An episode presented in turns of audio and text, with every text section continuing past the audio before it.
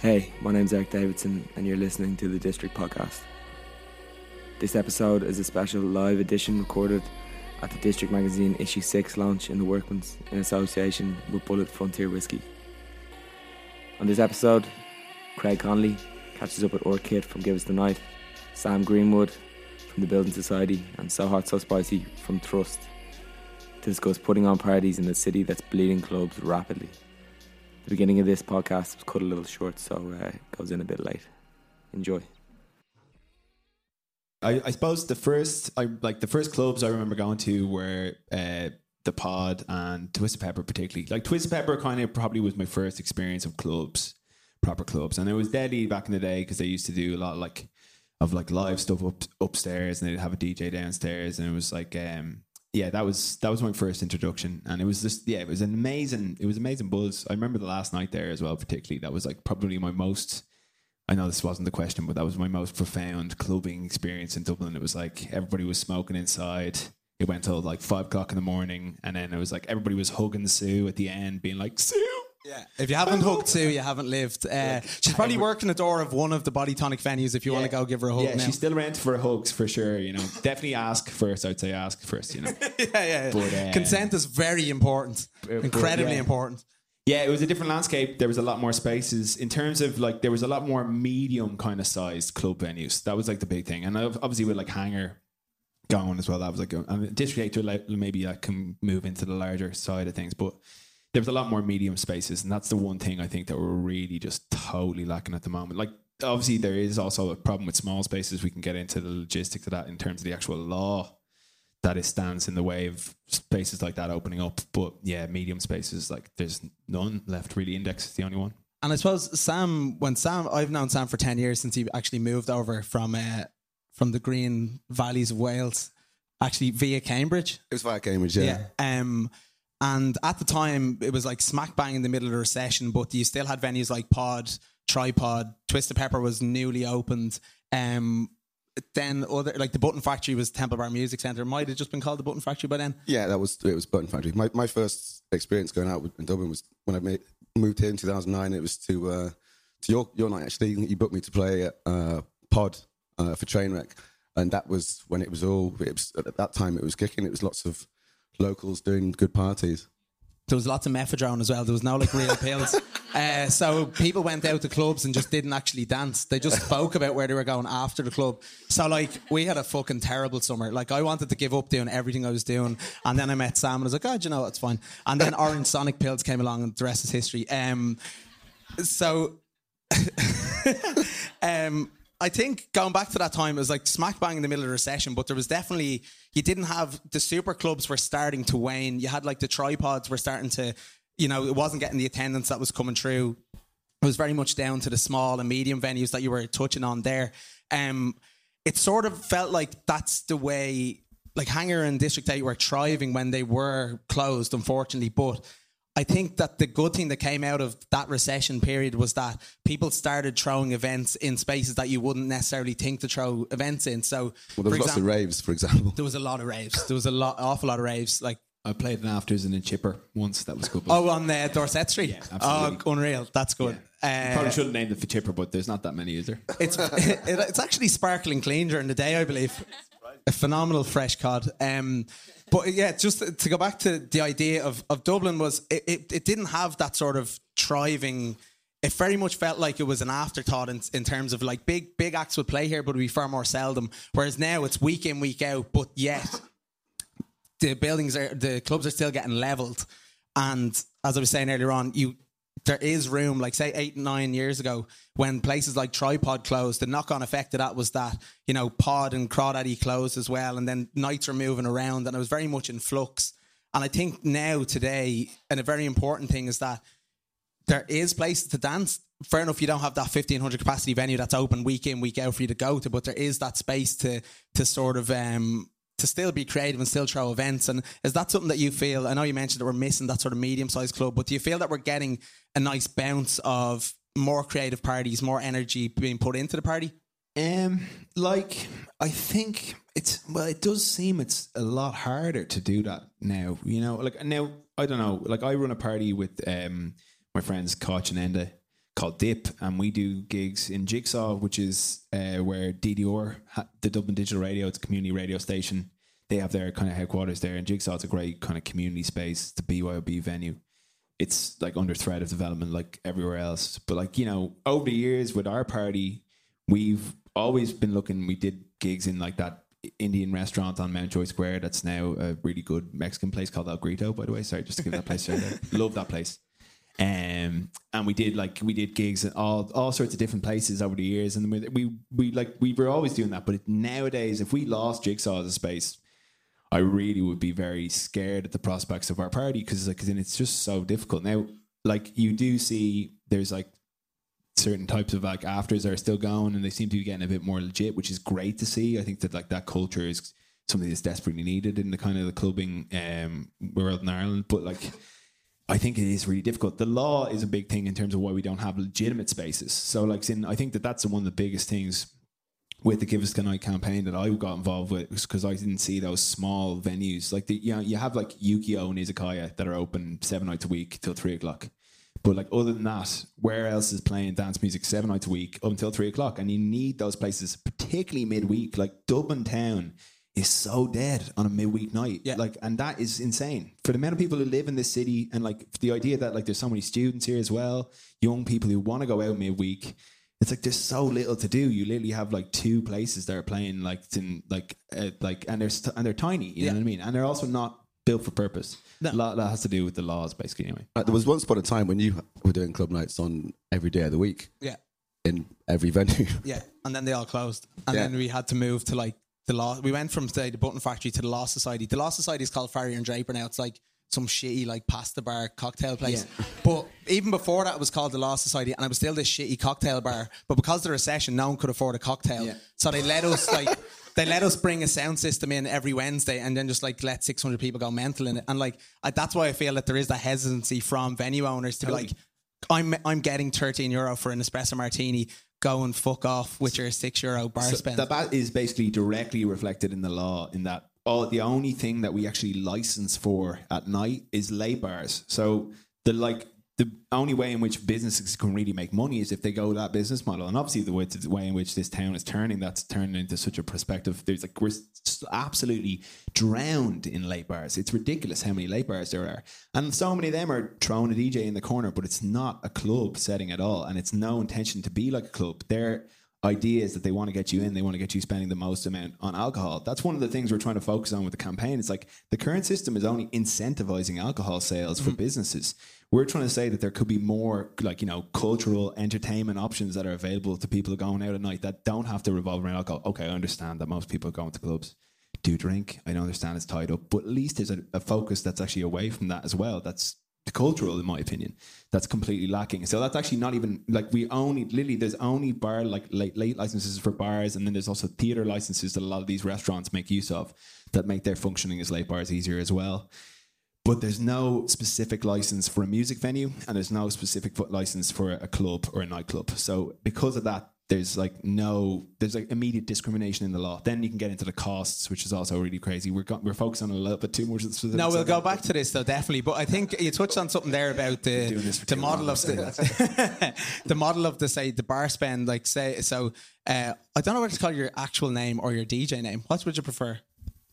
Do you want to give away? It's Kristen, so hot, so spicy. Um, no. okay.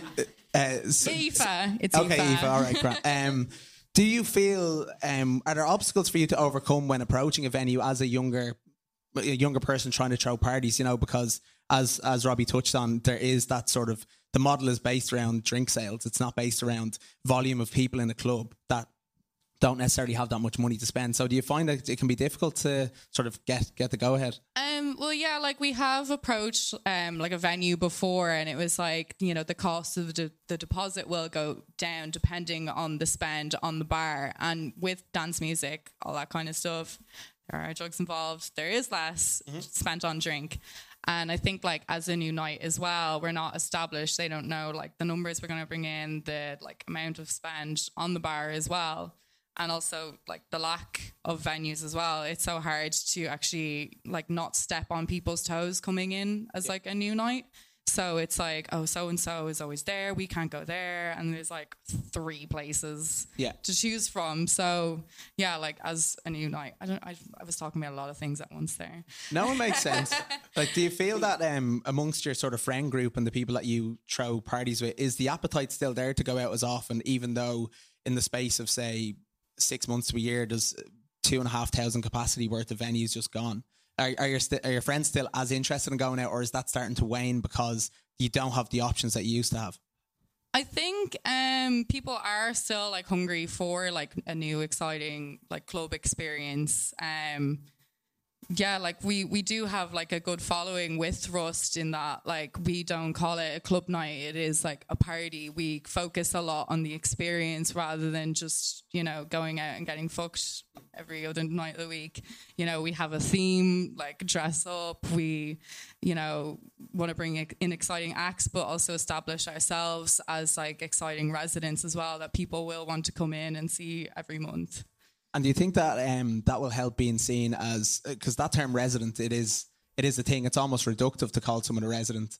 Whereas, say before with District Eight and, and Hangar is very much based around you need a big act to fill the space. Do you think that this could be a beneficial? This could be a positive of the fact that these big venues are closing. that it gives the local people a chance to actually shine and a, and a chance to make their name the way that you know so many have come through the doors of Hangar and D8 over the last few years. Yeah, like it is true. Like you can't build a music scene in a city just based off um, international acts coming in. So like we, you know, Dublin has to have a good scene of its residents, the people who play the clubs, you know, every week, every month to actually draw in the crowds internationally as well as like for the people here too.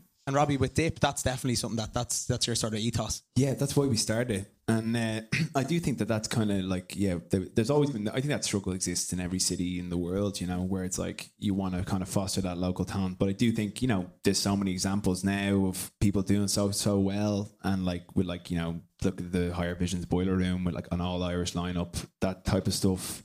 Where it's rammed the entire time, there's clearly a demand, and I just I like it's something that I've always just thought it's a no brainer, you know. Like I understand with bigger venues, but it's like if you do actually invest that time in these Irish acts, like people are gonna relate to them so much more. If they if they see that DJ that's DJing at the weekend, they see them walking down the street during the week. It's like it gives you a sense of connection to the person, to the like the music that they're playing, the the sense of place that like we have a community here, that there are a community of people here doing this. And I don't know. It just I think it I think that is something that builds like a scene. You know, it's it's not as Aoife says, it's not going to be the international name. Like they're never going to actually like draw people to it long long term. I, again, I totally understand the constraints that promoters can find themselves under, but if you're playing a long game, it has to be about local talent and it has to be about local people. So.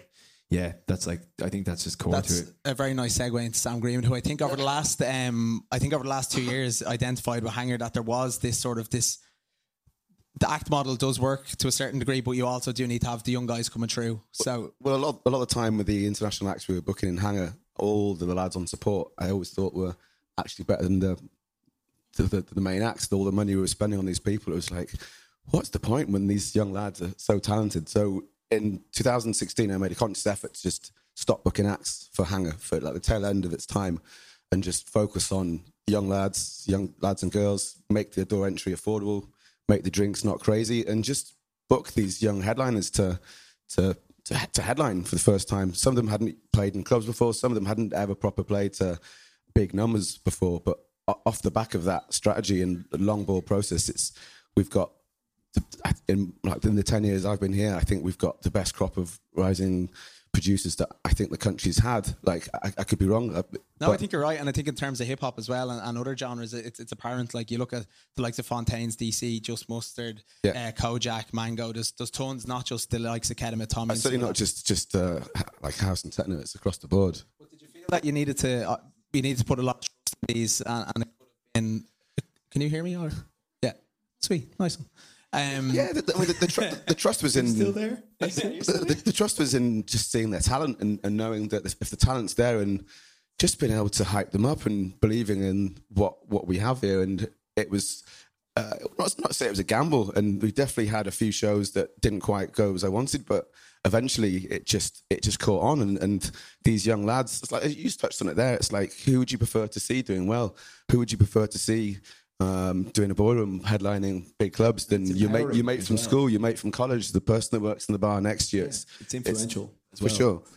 And I think um, like the floodgates are open. Uh, like you- like you've done a boiler room. I think the culmination of what you said that that conscious decision in 2016 to to nurture local talent was was vindicated last a couple of weeks ago at Higher Vision, where it was an entirely Irish lineup with Tommy Kettama, Colleen Dart, George Feely, and El. Which I think when we were talking about the idea of actually a boiler room being a Higher Vision, we thought that they'd essentially tell us to fuck off and they want headliners, but they were so behind the idea because people believe it or not, the people at Boiler Room actually they care about nurturing scenes and they don't want to see the the likes of a Dublin Boiler Room can be filled with Dublin DJs. It doesn't need to have the, the headliners of the festival actually playing. So how, how was the experience of that actually a couple of weeks ago? Uh, It was incredible. It was quite a, a proud moment because like three or four of the people from the Boiler Room had never played in a club before. Like Tommy Toolan sent me a, a, mix via YouTube in 2016 and he- he'd never DJ'd to, to anyone. And to nurture him from playing his first ever gig in Hangar to, to being this this techno act on the cusp of amazing things is is is an, like an incredible uh, sort of thing to feel. Same with George and, and uh, all of them. It was, it was real special. And do you think that that's going to be enough of a catalyst going forward, even if we don't have the the big venues? That there will still be people that see Dart, that see Colleen playing and, and nailing it. I think they'll do fine. They, they will. I think they will. They're ready on, on a cusp. They're they're playing out. It's, it's the. I feel this is the golden generation that have that have benefited from the, the clubs that we had in the last three three years. But without that, I, I think the next crop of uh, people we have just aren't going to ha- have that platform readily available for them. And uh, yeah, it's good. It's a really good point. And in terms of so Robbie, in terms of give us the night, um, the message has been quite clear from the offset. The support has been there. Um, how have you seen the last twelve months? Has it exceeded your expectations? Yeah, like totally. So like uh, always, I have to say this. Like, um, I've only been involved with Give Us the Night for the last year and a half, but Sunil uh, Sharpe, who obviously founded the campaign, he's been working on this for like literally fourteen years, and I cannot like there is nobody I can give. There's nobody I've ever seen in this scene who's got as much commitment and belief in like you know all of us than he does. He's an amazing dude, and I have to give him a shout out for that. And he's like he's been the real workhorse behind that. So I'm just a mouthpiece. Maybe a little round of applause for Sunil Sharpe then. Yeah. for for real. Like he's like a, he's such a legit dude. So um, yeah, basically, like we've, it's amazing how, like, the one reassuring thing for me that the campaign has at least done is that it started um, discourse about club culture in the kind of institutional cultural institutions that we have in the state. So, like, amongst the Arts Council, um, like you know, when we first reached out to the Department of Culture, they said, "What's this got to do with us?" Now we've met with the Minister for Culture, and they've taken on our recommendations in a report that they're going to put out this month. Like, so that type of stuff is cool.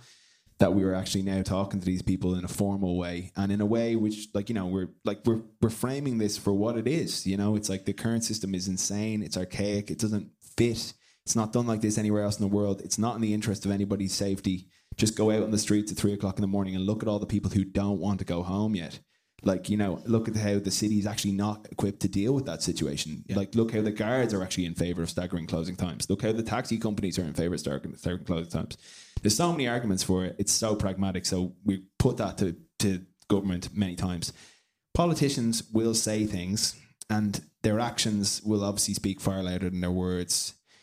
So we're just keeping at it, you know. Like I think that it's up to all of us to keep, like be very patient and just keep this in your mind. Like this system is ridiculous and it shouldn't be like this. We actually don't need to be like dealing with night like it's just like crazy. I don't know if you know the specifics, but like there's no such thing as a late license. You have to get like a license every single night you open until half two. Costs you 410 euro per night. That's on top of your insurance that costs that are so and like all these things again going just incentivizing people to sell booze and not provide any other entertainment. It's just turning the city into a faceless place. And like as you say, like look at that rich like vein of talent that was unearthed from Hangar. And like I remember those days when it was just like I was like looking at it, I'm saying like this is crazy. Every week it's Irish people playing, like you know. And like and from that now there's a clear like result. And it's just it's like that is the thing, is if you like allow some sort of fertile ground for people that the amount of stuff that you can actually see is is insane. And in terms of uh, in terms of next steps, I know you said that there's a report coming out next month, but what are the, the next things that you want to achieve or you want to sort of to take off? Well, uh, like you know, you know, like Dublin City Council, as part of their plan, have adopted have, have said that they are going to try and move to install the position of a nightmare, which would be great. You know, that like you'd have somebody formally That, in a that's a role. mayor of the night. Yeah. I've been to like loads of these talks, and everyone's like, "Why is he talking about a fucking nightmare?" Like, so it's Dublin a, City Council are going to send us all asleep, and they're going to make us all have a very bad dream. No, uh, yeah, like night. I don't know. Yeah, we were thinking of other words that we could use. It doesn't really work in an Irish context. I understand. Yeah, night steward. I don't know. Maybe Night like Steward's a bit lame. Night But, czar. like, but see, like night czar. It's like what is a- Night Czar's like, too a imperial. Like, too, yeah. Like, Like, uh, night dude. We were gonna say yeah, night. I feel you need to be more gender neutral. Like night, night, night. eh, Like oh yeah, no, you can get really boring with it. Maybe Night an. Irish mayor, mayor Ihe. Maybe Oh, I love like that. That's really good. You know, let's There get the. Gaeilgeoirs on side. Yeah. So anyway, um, yeah, but like, sin, that would be a great step, and like you know, like you know, something I was to point out as well, like the, the petition for the Shaw, that was an amazing thing for the campaign to have these kind. Not like not not that that's a good thing in any way, but just this to show politicians, twenty five thousand people signing a petition about a smoking area closing, like just put that in context. People I'm- love rollies. I'm Like- pretty sure. That, I'm pretty sure. I'm pretty sure that the petition for concrete didn't get as many signatures. Like there was um there was a move in Sydney to try and pull their late late times back to half one. And uh, and there was a petition that got ten thousand signatures, and then that caused the local government in Sydney, a city of four million people, to change their mind. It's like it's we're getting to a stage where it's like this is obviously such a boiling point issue. There is so few creative spaces kind of left in the city, and they're all getting squeezed out, and we can all see what's happening. And it does seem to be very suspicious with the kind of veracity with which we're seeing the hotels and these kind of corporate entities just swarm the city. Um, like I think that this is going to start rearing its head in, in ways that are just more than related just to clubs. I think it's going to start affecting so many other t- different types of this city than and the life in this city that it has to offer. But um, yeah, sorry. In terms of what our next step is, I don't know. Go to my room and cry. Um, no, I think that we just need to keep the pressure up and make sure that we actually get to something solid from from government. Like, and we've we've offered them so many kind of pragmatic steps that they could take. A nightmare, uh, somebody or a night steward would be would be great if there was a person that there was actually in a legitimate role and they actually were had a design like they were designated to take care of this. Then you would imagine that some stuff could start being done.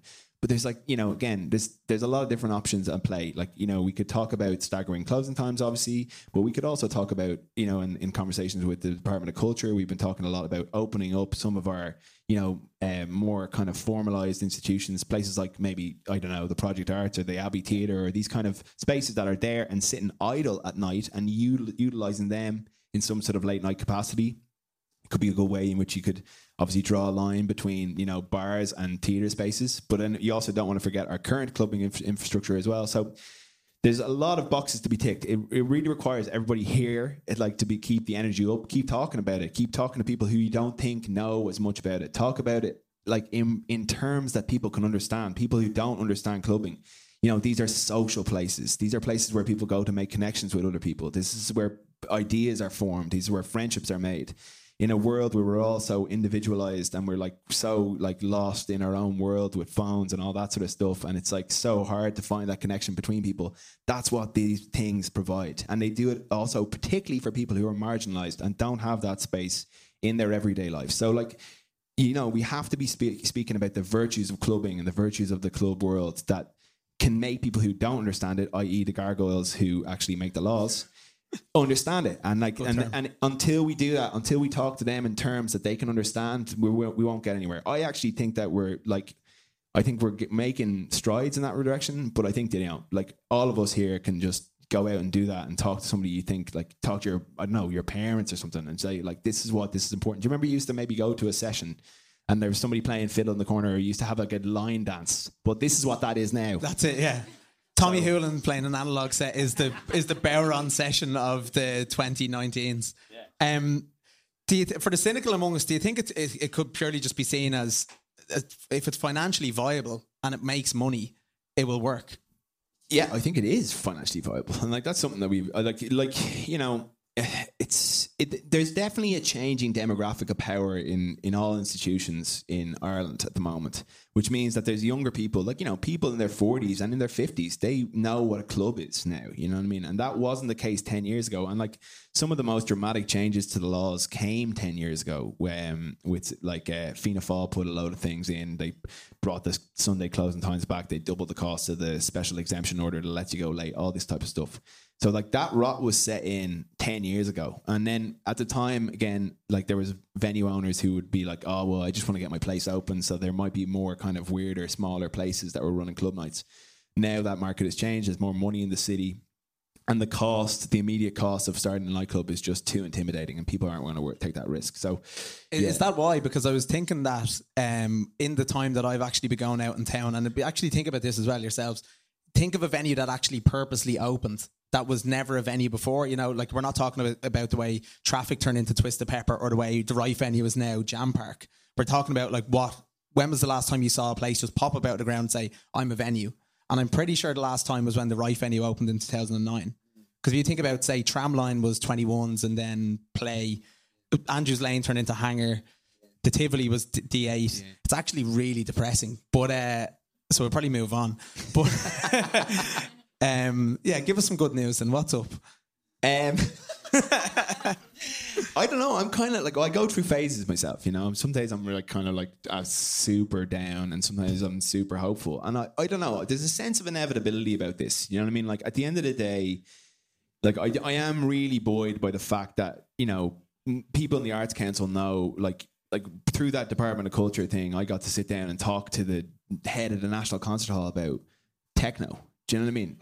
And so, like, it's in, it's like those. It, it's really. I know that's stupid, but like, it's also really important to talk to that lad about techno. Do you know what I mean? Because he, like, he's a very powerful person in the arts world, and and in, and and like the one thing that you can always say to these people about our thing is that it's completely self sufficient. You've never given us any funding anyway. Mm. We've we've just been doing it, and now it's actually still. It's like very clearly a financially viable thing. It's so it's like for me, with especially with art spaces and stuff, I see it like as a, as an inevitable step. You know, people aren't funding these places; they're not getting the support they need infrastructurally. Why not offer them a way in which they can make money and also, like you know, provide a, a space for not only marginalized communities but also people like who are you know budding artists and like to go and hone their craft.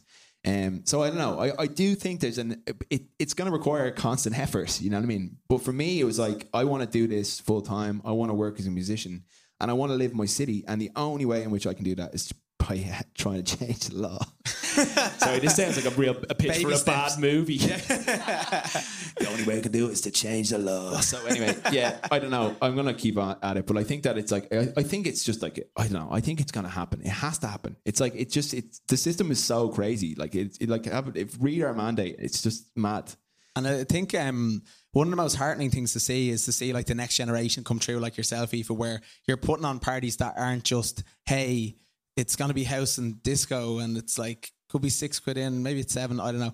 But you're actually trying to do stuff that's actually different and it's exciting. And it reminds me of like, I sound ancient saying this, but like when I started off and you just want to put 100 people in a room and DJ Badly in front of them, I'm not saying that you DJ Badly, I'm saying I you. definitely DJ Badly. But um, is, do you still have that excitement? Like, is there still, with all these venues closing and literally being demolished around, is there still that excitement as a promoter and a party thrower to put on these events for your friends and peer groups?